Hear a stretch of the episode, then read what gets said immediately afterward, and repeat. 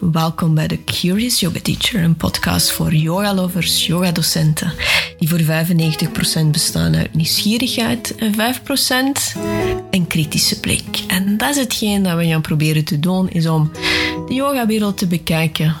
Heel veel liefde, heel veel verwondering en een klein beetje kritische blik. Dus ik zou zeggen, enjoy. Namaste yogis en opnieuw een aflevering van The Curious Yoga Teacher.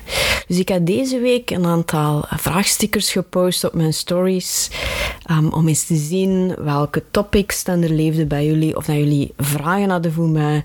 En dan heb ik er ook bij gezet van zijn er drie woorden die de waarmee, dat je mij kunt omschrijven. En ik vond dat wel heel grappig om te zien hoe dat iemand die mij kent in de ene setting toch een lichtjes anders beeld heeft van mij dan iemand in de andere setting. Maar wat er ook vooral in te lezen was, was energiek. Dus dat vind ik wel tof om te lezen. Ik vond dat heel tof om te lezen.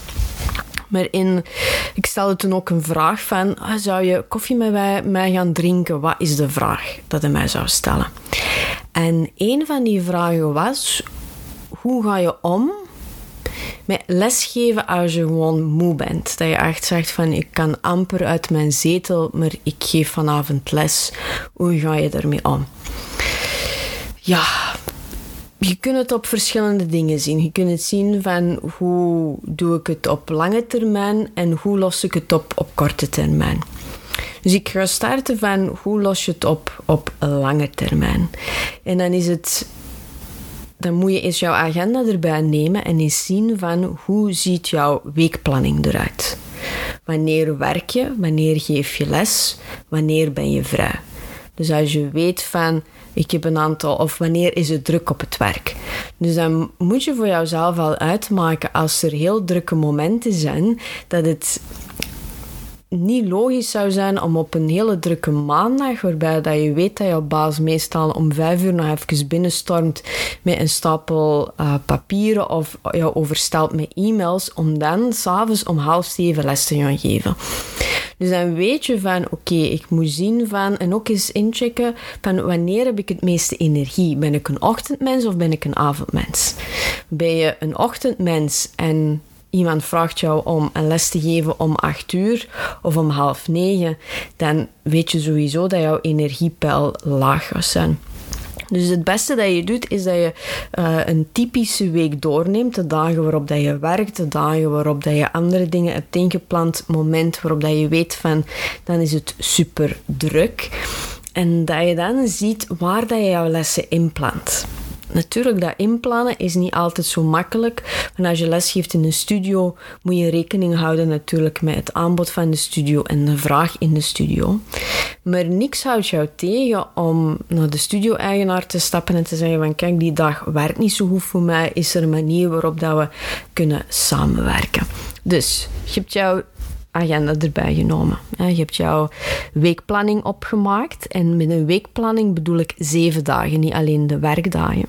En dan kijk je eens waar jouw drukke momenten zijn. Die kun je in het rood. Zo dat is meestal wanneer dat het heel intens is, dus die kleurde rood. De momenten dat je weet van dit zijn semi-oké, meestal gebeuren er geen rare dingen die dag, die kun je dan uh, geel maken.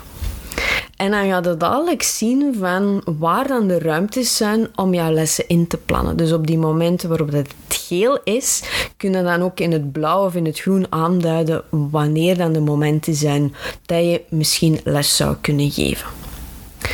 Dan moet je ook nog eens nadenken van, je bent niet alleen. Je hebt een partner of je hebt kinderen. Zijn er ook momenten voor de partner, maar zijn er ook momenten voor jouzelf wat ik nu ga zeggen, ga je misschien niet graag horen. Maar je hebt het recht op één volledige dag per week. En als ik dat verkondig, dan zie ik mensen echt zo kijken van... Ja, maar nee, dat gaat niet. I don't care. Je geeft jouzelf één volledige dag. Waarop dat je jouw goesting doet. Dus dat wil zeggen, ofwel niks doen... Ofwel studeren, ofwel yoga volgen, ofwel iets anders doen, of een boek lezen Of je splitst die volledige dag op in twee, dat kun je ook doen. Maar één dag voor jou alleen. En ideaal op de twee volle dagen waarop er niks is ingepland.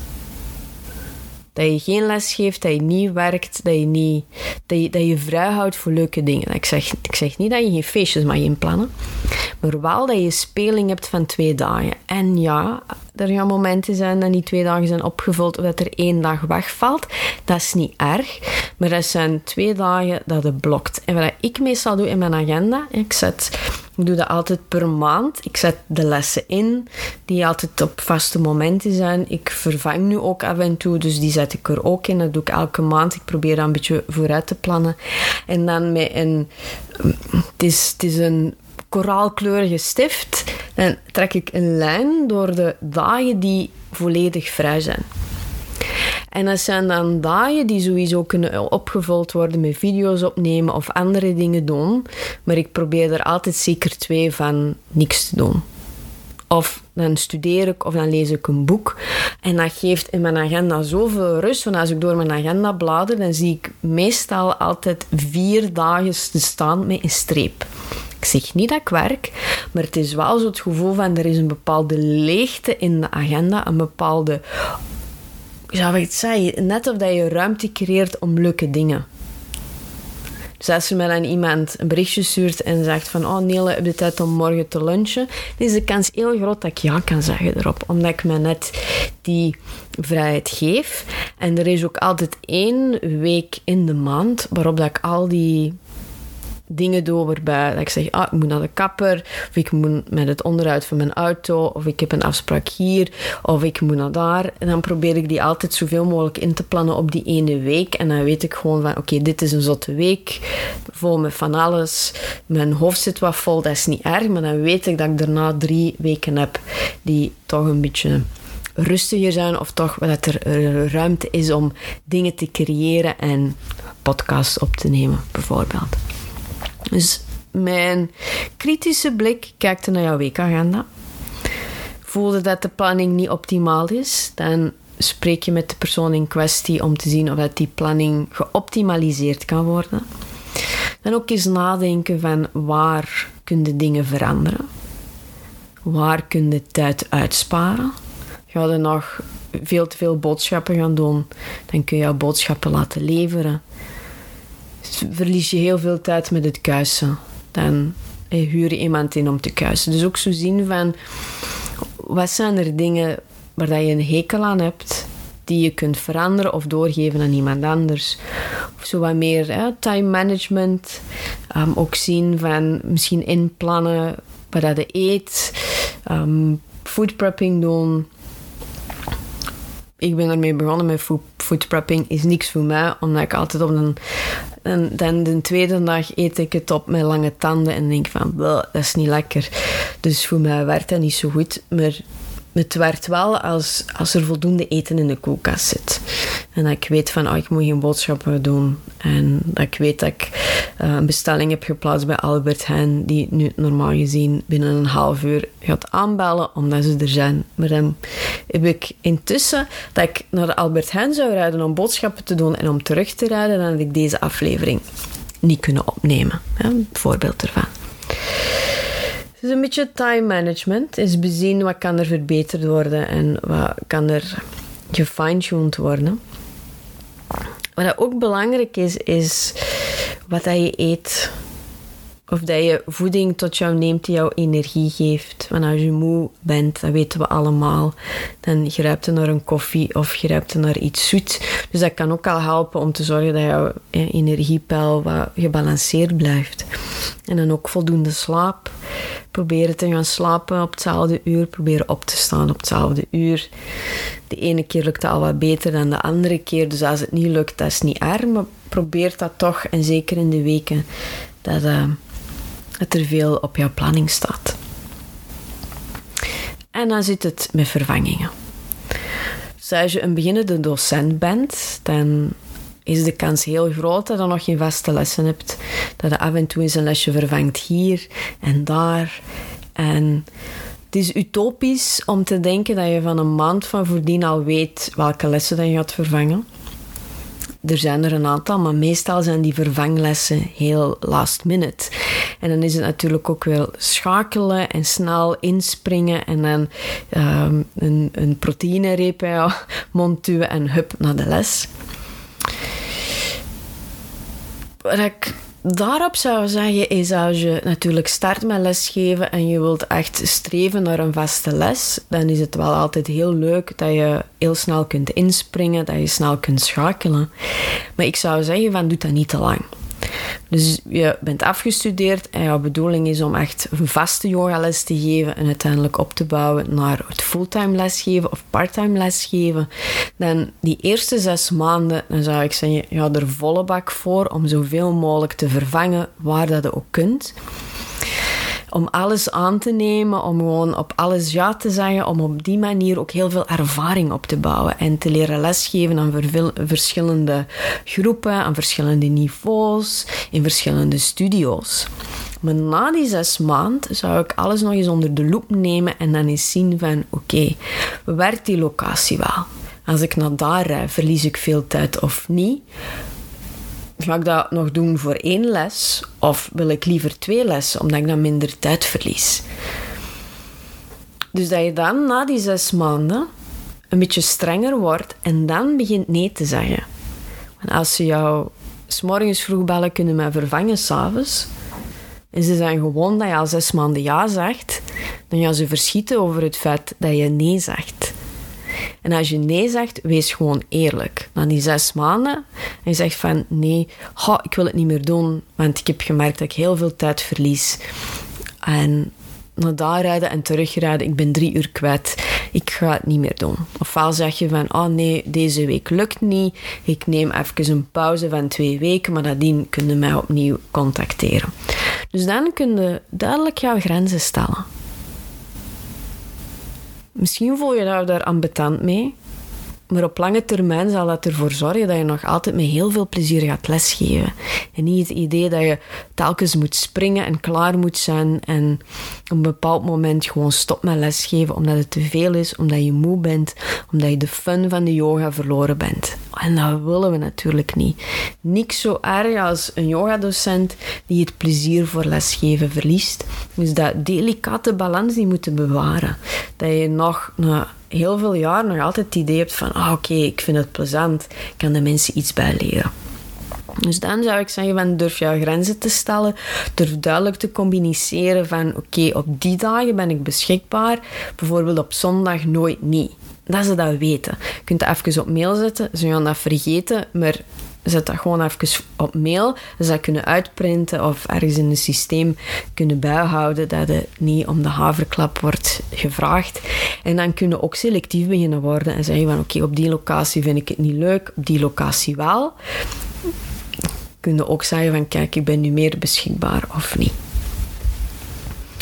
Dus zeker als je veel vervangingen doet, probeer dan ook wat in blokken te werken en te zeggen van oké, ik heb een drukke periode, probeer na een intense periode van vervangingen dan even even een week in te lassen waarop dan er geen vervangingen zijn, om er dan opnieuw terug in te vliegen. Zo'n beetje hè, de, de flow van het seizoen volgen, de flow van jouw energie volgen. En dan is er natuurlijk nog een andere aanpak, is je hebt jouw vaste lessen, je hebt jouw vervanging, dat ligt dus al weken vast. Maar je ligt in de zetel en je denkt van, oh my god, ik heb geen goesting om les te gaan geven. Alles doet pijn, ik ben moe. Oh. Dus een aantal dingen dat je, dat je kunt doen, is lief lachen naar je partner en vragen of dat hij jou wil uh, brengen naar de plaats waar hij de les geeft. Die kaarten heb ik al getrokken, is heel fijn. En, en als de studio een ruimte heeft om te zitten, dan je gewoon zegt van, ah oh, schatje, wil je hier een uur op mij wachten en dan gewoon mij terugvoeren. Of hij neemt zijn iPad mee of zij neemt haar iPad mee. Dus op die manier dat dus de dochter naartoe al wat aangenamer is. Dat zou je kunnen doen. Wat je ook kunt doen, is erin plannen nadien, dat je even kijkt naar jouw agenda, dat als je echt moe bent, dat je misschien toch een paar dagen rust kunt nemen of toch één dag rust kunt nemen. En dan een ander ding dat je kunt doen is, stel nu je vervangt de vinyasa les. Ja, dan start je de les zoals normaal, maar dan kondig je aan van kijk, ah, vandaag ga ik de les op een iets zachtere manier geven. En dan geef je een reden waarom, of je kiest een peakpose die wat zachter is. Ofwel zeg je van, we zijn gewoon om een solar actieve vinyasa te doen. Vandaag doen we een lunar vinyasa. De beweging zal nog altijd aanwezig zijn, alleen gaan we wat zachter zijn voor onszelf en gaan we wat trager bewegen.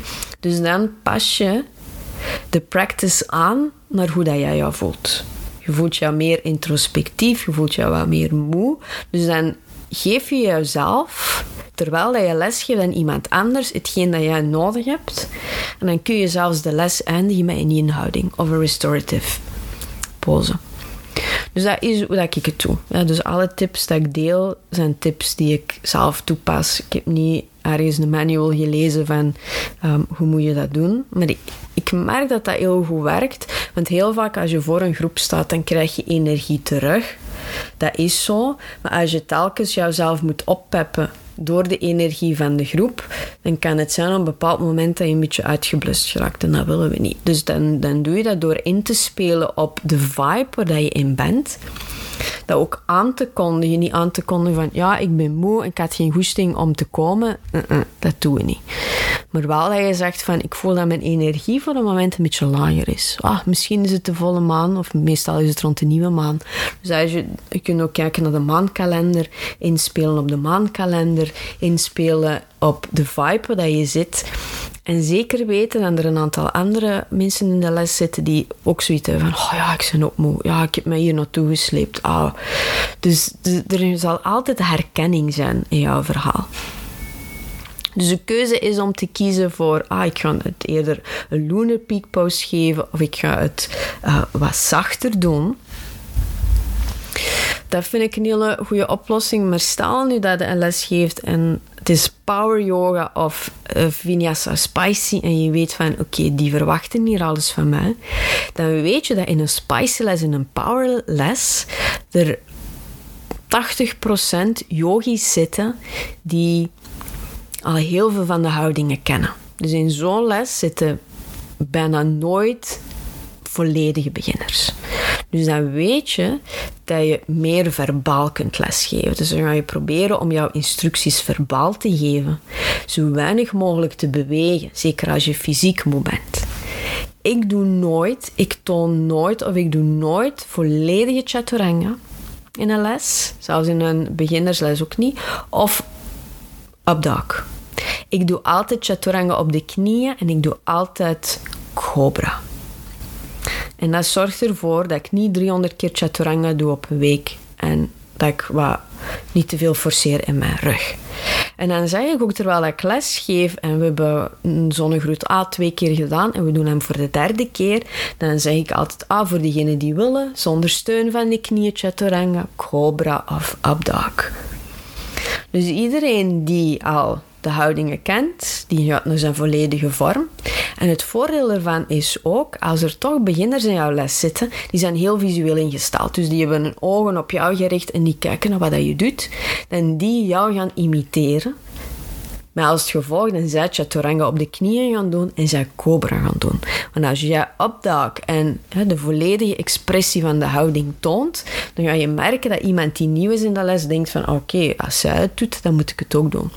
Dus het is niet alleen dat het ervoor zorgt dat het jouw energie bewaart, maar het zorgt er ook voor dat je signalen geeft aan iedereen die in de les zit. Je hoeft niet alles te doen. Pas het aan op je knieën, perfect, doe het zo. Dus het, het werkt op die manier ook goed. Dus ik zou zeggen, de tips hier, um, even op een rijtje gezet van wat kunnen doen om jouw energie te bewaren, is, is kijken naar jouw weekplanning jouw lessen inplannen op de momenten dat je weet van dan de kans is groot dat ik energie heb, ook wanneer dat je les geeft, match dat. Of dat je een ochtendmens bent, een middagmens of een avondmens. Jouw vervangingen, communiceer wanneer dat, dat werkt. Probeer eerst alles uit de eerste zes maanden als je pas les geeft en dan opnieuw assessen. Hoe matcht het met mijn uurrooster? En ook eens kijken van oké, jouw vaste les, je bent moe, hoe kun je de les aanpassen zodat het matcht met jouw energie? Hoe kunnen we ervoor zorgen dat je de houdingen maar half doet of een krama, variatie ervan. Of dat je eens oefent met lesgeven terwijl dat je rondloopt in de plaats van alles te tonen, te demonstreren. Dus ik herinner me nog een paar jaar geleden. Um, ik had mijn pols geblesseerd met de crossfit. Ja. Te veel zitten zwaaien met die zware dumbbells en ik kon echt maanden niet steunen op mijn hand. Ik heb blijven lesgeven. En de lessen zagen er natuurlijk anders uit. Dus ik gaf veel meer les waarbij dan de benen belangrijk waren. Uh, dingen op de ellebogen. Dus nooit niet denken van ik ben te min om les te geven, want ik geef maar opties. Of ik heb een blessure, ik kan niet lesgeven. Dus ik zie het ook altijd een beetje als, als een les. Ik heb er superveel uit bijgeleerd. Maar als nu iemand naar de les komt met polsblessures, dan moet ik gewoon even, ah, dan kunnen dit doen, dan kunnen dat doen. Dus ook eens zien, als je kijkt naar energie, kunnen in de bestaande lessen die je al hebt gegeven, ik ben er zeker van dat je jouw lessen hebt gepland en jouw lessen hebt genoteerd, kunnen die eens opnieuw naar boven nemen en dan in een kleur, in het groen bijvoorbeeld, een aantal kramen of variaties erbij zetten. Als je weet van, ah, ik ben wat moe, dat je heel snel in jouw hoofd die schakeling kunt maken naar downscalen of upscalen. Dus ik hoop dat dit nuttige informatie was. Ik vind altijd heel leuke topics om over te babbelen. En het is ook de bedoeling dat ik zo wat meer ga doen. Dat, dat ik via mijn Instagram stories wat vragen ga stellen. En de antwoorden die daaruit komen, dat ik, en als ik merk dat heel veel van diezelfde vragen terugkomen, dat het altijd hele leuke topics zijn om dan te bespreken in de podcast. Volg je mij nog niet op Instagram, dan zou ik zeggen, we wachten nog op. je kunt mij vinden onder School of Vinyasa. Net zoals de website is ook schoolofvinyasa.be. Dus daar kun je mij altijd vinden. Je kunt ook vragen stellen, ofwel via mijn e-mail of via Instagram. Ik, had ik was er vroeger zo wat tegen, tegen messages op Instagram. Maar I'm fully going for it. Ook als je zegt van, ik wil heel graag een opleiding volgen bij jou, Nele, dan kun je nu ook een intake call boeken. Wat vinden daarvan? Omdat ik weet dat dat persoonlijk contact heel belangrijk is. Dus ik dacht van, laat ik nu gewoon wat intake calls op uh, mijn schedule zetten. Natuurlijk gematcht, volgens mijn energie. Want ik volg mijn eigen richtlijnen. En dan kun je altijd even een call um, inboeken om wat vragen te stellen over de 200 uur opleiding. Dus anders tot de volgende podcastaflevering. En misschien op Instagram. See you. Bye bye.